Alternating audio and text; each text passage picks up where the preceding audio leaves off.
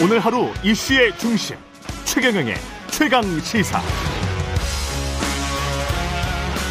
네, 그동안 최강 시사 좀 뜸했습니다. 오랜만에 만나는 분입니다. 천하람 국민의힘 순천갑 당협위원장 전화 연결돼 있습니다. 안녕하세요. 네, 안녕하세요. 천하람입니다. 예, 순천 순천이세요? 어, 저 오늘은 사실 다른 지역에 나와 있긴 아, 한데 그렇군요. 예. 네, 요새는 주로 순천에 있긴 합니다. 예, 순천 지역 민심은 어떻습니까? 어, 저 개인에 대한 거는 예전보다 많이 좋아졌는데 아, 천하람. 네, 예. 정부 여당에 대해서는 사실 네. 안 좋습니다. 예. 네. 그 이쪽으로 지금 출마하실 거잖아요. 네, 예. 저도 출마 예정입니다. 공천은 충분히 받으실 수 있겠죠. 이쪽은 나오려고 하는 분들이 별로 없죠. 국민의힘에서. 어, 사실 그렇죠. 이제 예. 하태경 의원이 요즘 이제 수도권 출마, 그렇지. 서울 출마 선언해서 좀 핫한데요. 예. 이제 뭐 사실 윤핵관이라고 불리는 분들이나 뭐 대통령실에서 음. 일하는 분들 같은 경우에 어, 전남 지역구로 와주시면 thank you죠 뭐. 네. 예. 저랑 경선하러 오셔도 뭐 대환영입니다. 예. 네. 그 호남 의석 확보가 큰 목표일 텐데 국민의힘 같은 경우는 현재 이용호 의원이 여당 소속이지만 무소속으로 그쪽에서 당선됐었단 말이죠. 전북 네. 남원 임실 순창 그 어떻게 예상하세요?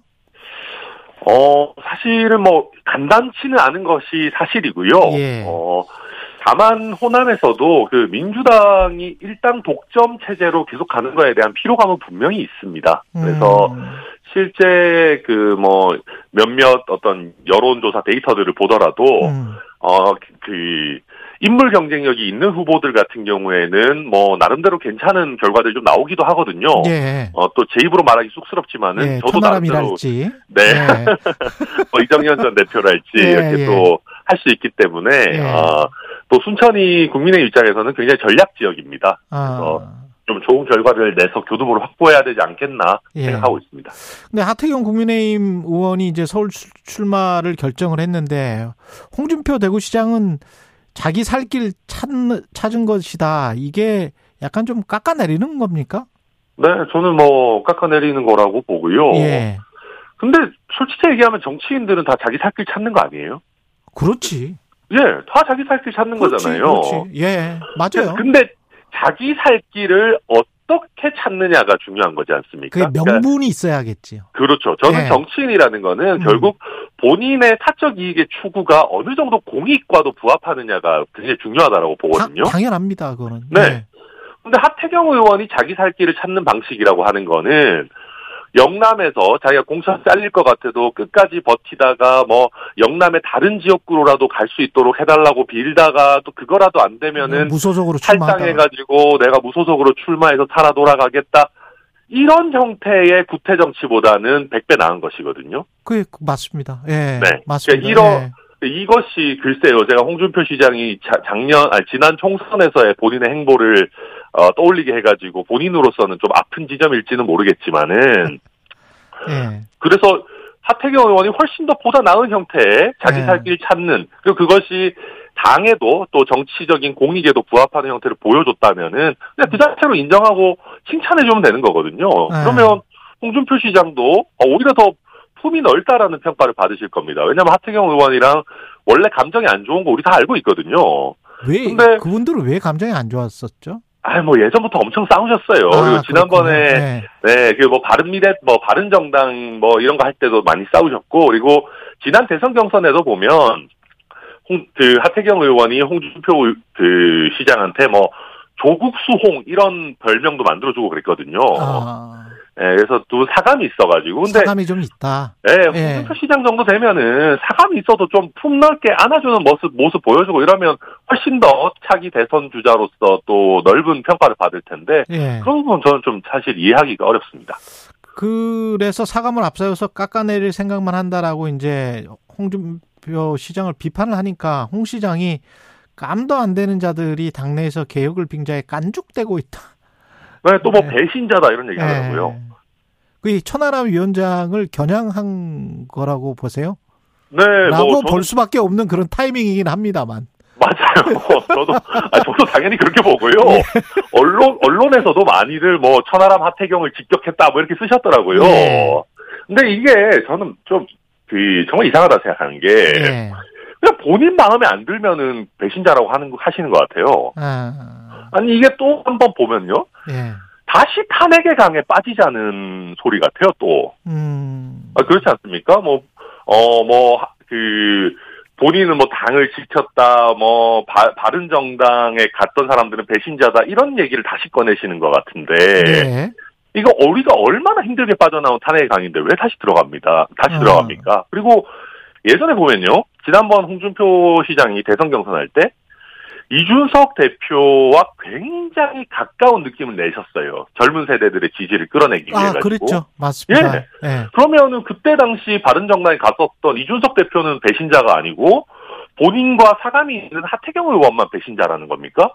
아, 말이 안. 되잖아요. 그러네. 예. 네, 그러면은 그때 그때 잣대가 바뀌고 또 본인도 예전에 박근혜 전 대통령한테 뭐 춘향인 줄 알았는데 향단이더라 이런 얘기 다 하고 그랬어요. 맞다. 그래도- 기억나네. 기억나네. 네. 예. 그래 놓고 이제 와가지고 본인 마음에 안 드니까 배신자다? 이거는 말이 안 되는 얘기고 특히 어.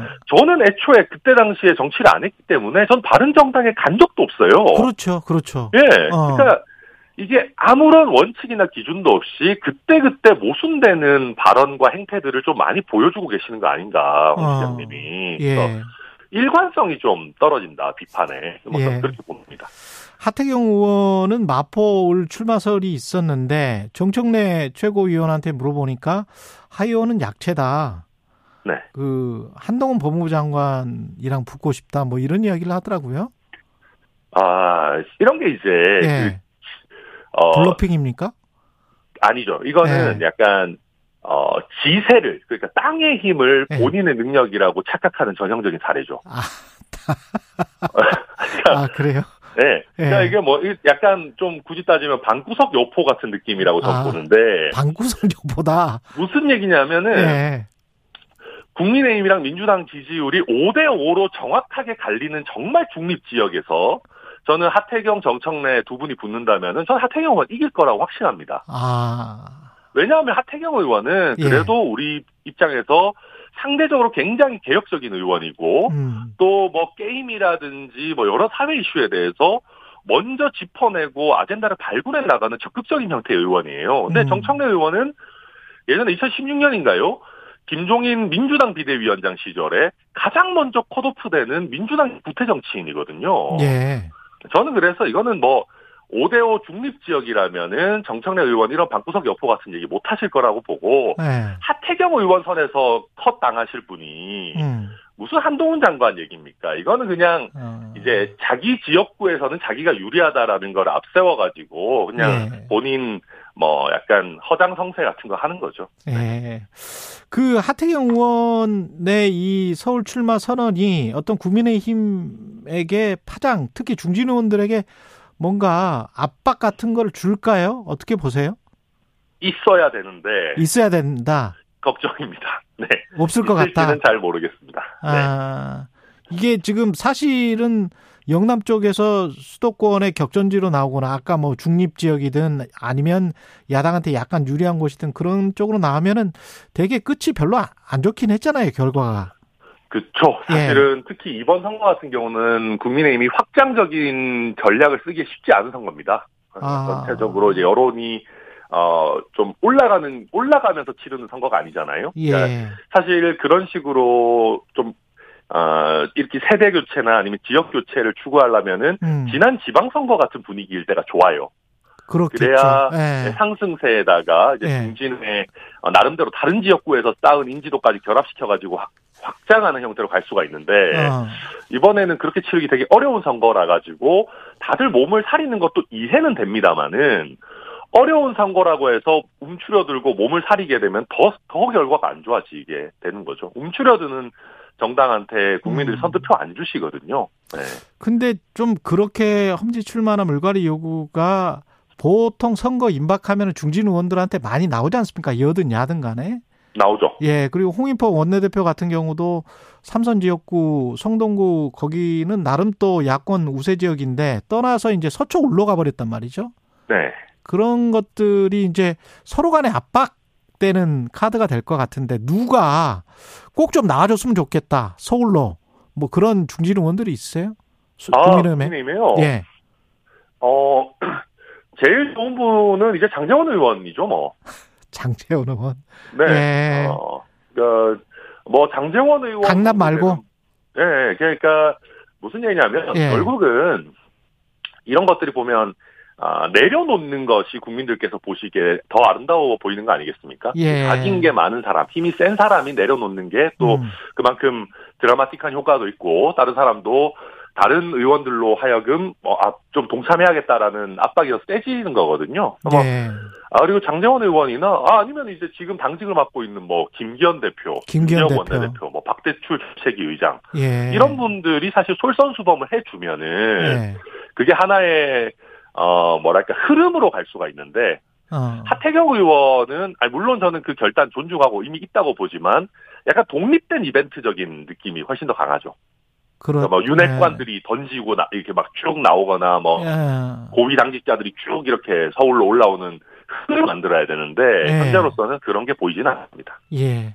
그리고 김행 여성가족부 장관은 그 뭐 김행랑 그런 이야기가 나오는데 정부나 여당에서는 이게 이제 뭐 행, 행랑은 아니다. 그건 가짜 네. 뉴스다 이렇게 에, 이야기를 하고 있습니다. 근데 국민들이 보기에는 여하튼 간에 좀 어, 많이 이상하다. 그렇게 느끼지는 않을까요?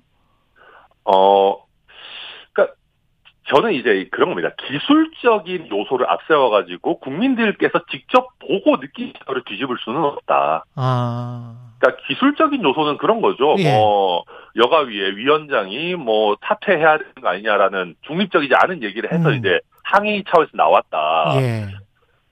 자, 항의 차원에서 여당 의원들까지 나오는 것까지는 그렇다 100번 양보해서 치더라도 그런 적은 꽤 있었으니까. 예. 후보자가 네. 거기에서 갑시다라고 해서 따라 나오는 거는 사실은 헌정사에 있었던 일인지 잘 모르겠습니다. 아, 예. 그래서 이거에 대해서 우리가 아무리 뭐 이런저런 기술적이고 뭐 테크니컬한 얘기들을 하더라도 국민들께서 보시기에 아니 후보자가 나가던데라고 하는 거를 우리가 그걸 어떻게 이깁니까? 그리고 음. 저는 이런 것이 그러니까 이게 늘 모든 것이 그렇지만 민주당 정부에서 민주당 후보자가 이렇게 해도 우리가 박수 치면서 통과시켜 줄 거냐라는 걸 기준으로 삼아야 되는데 예, 예, 예. 말이 안 되잖아요. 그러니까 우리가 민주당 후보자가 그렇게 음. 하는데 아유 잘했다 뭐 우리가 편파적이었으니까 그럴 수도 있지 이럴 리가 없거든요. 음. 그러니까 역지사지를 해야 되는 거죠. 예.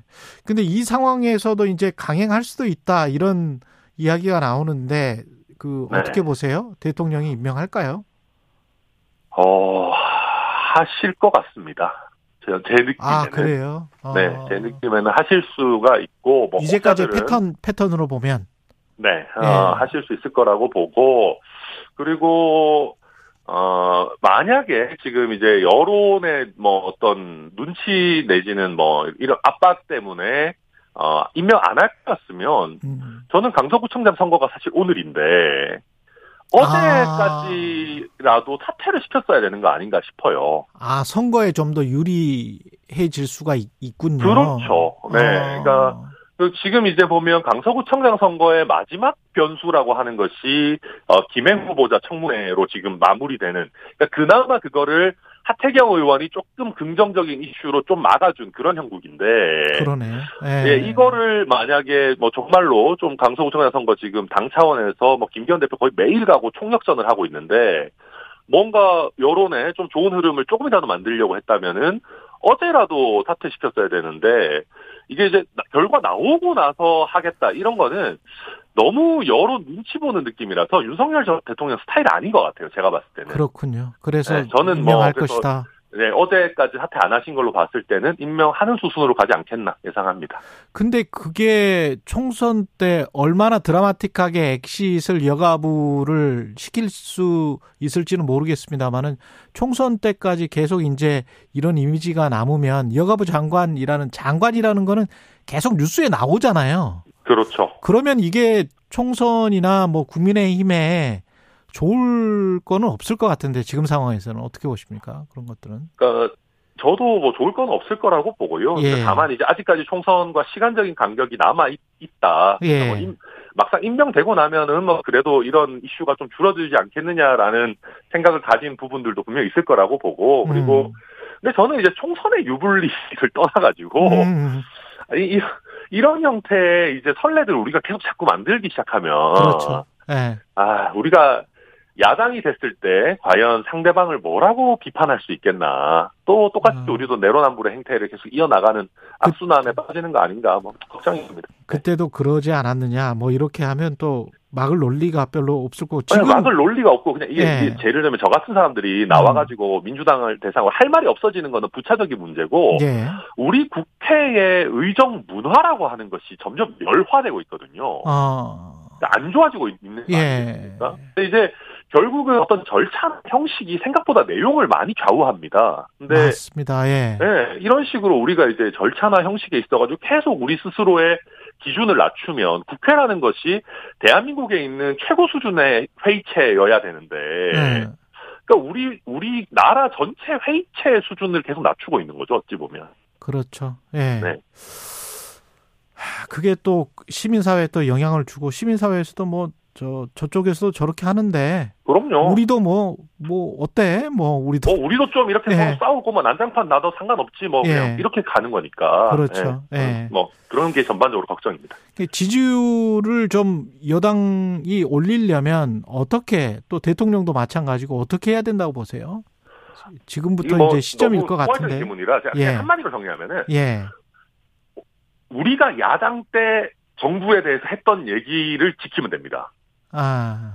네, 우리가 야당 때 정부에 대해서 했던 얘기들 보면 주옥 같은 얘기들 너무 많거든요. 예. 네, 보면은 뭐 왜 야당과 협치 안 하냐, 음. 뭐 외교 안보의 중요 이슈들에 대해서 왜 야당과 상의하지 않느냐, 뭐. 예. 국민 눈높이에 안 맞는 국무위원 후보자들 이거를 후보라고 내놨냐, 아.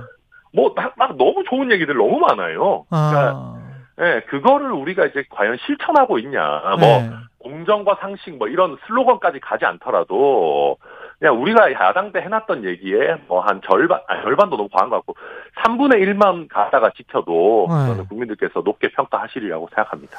민주당은 어, 구속영장 기각 이후에 약간 안심하는 분위기가 있는데 네. 안심할 수 있다라고 보세요? 총선까지? 음, 못하죠. 어, 음. 사실은 지금 보면 뭐 이재명 대표의 사법 리스크 도 완전히 저는 사라지지 않았다고 생각하는데 그거는 예. 차치하고 예. 어, 지금 보면은, 어, 아까도 정청래 의원 얘기가 나왔습니다만은, 정청래 의원 같은 분들이 막 득세하면서 나와가지고, 당내 소심파들에 대해서, 뭐, 언론에서 당에 해를 끼치는 사람들, 뭐, 상응한 조치 취해야 된다, 막 협박하고 이러고 있거든요. 음.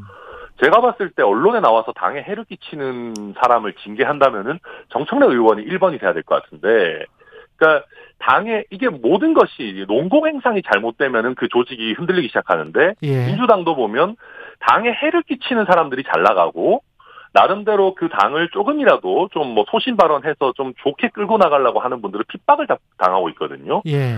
어, 이렇게 뭐 농공 행상 내지는 어떤 인재 적재적소의 배치 이런 게 완전히 지금 망가져 있기 때문에 민주당도 음. 어, 결국은 어, 뭐 정부 여당의 실책에만 기대서 가는 흐름이고 거기에 이재명 대표 영장 기각이라는 거는 어떻게 보면 약간 일시적인 스팀팩 같은 겁니다. 어. 음. 예. 이 스팀팩 효과가 떨어지고 예. 이재명 대표가 막상 그래도 기소당해서 계속 재판 출석해야 되고 이런 지루한 형태의 형국이 이어졌을 때 민주당이 과연 국민들이 바라시는 어, 어, 뭐 정치를 이끌고 갈 역량이 있냐 저는 현재로서는 민주당도 쉽지 않아 보입니다. 예, 알겠습니다. 천하람 국민의힘 순천갑 당협위원장이었습니다. 고맙습니다. 네 감사합니다. 그리고 삼 여러분은 지금 KBS 1라디오 최경영의 최강 시사와 함께하고 계십니다.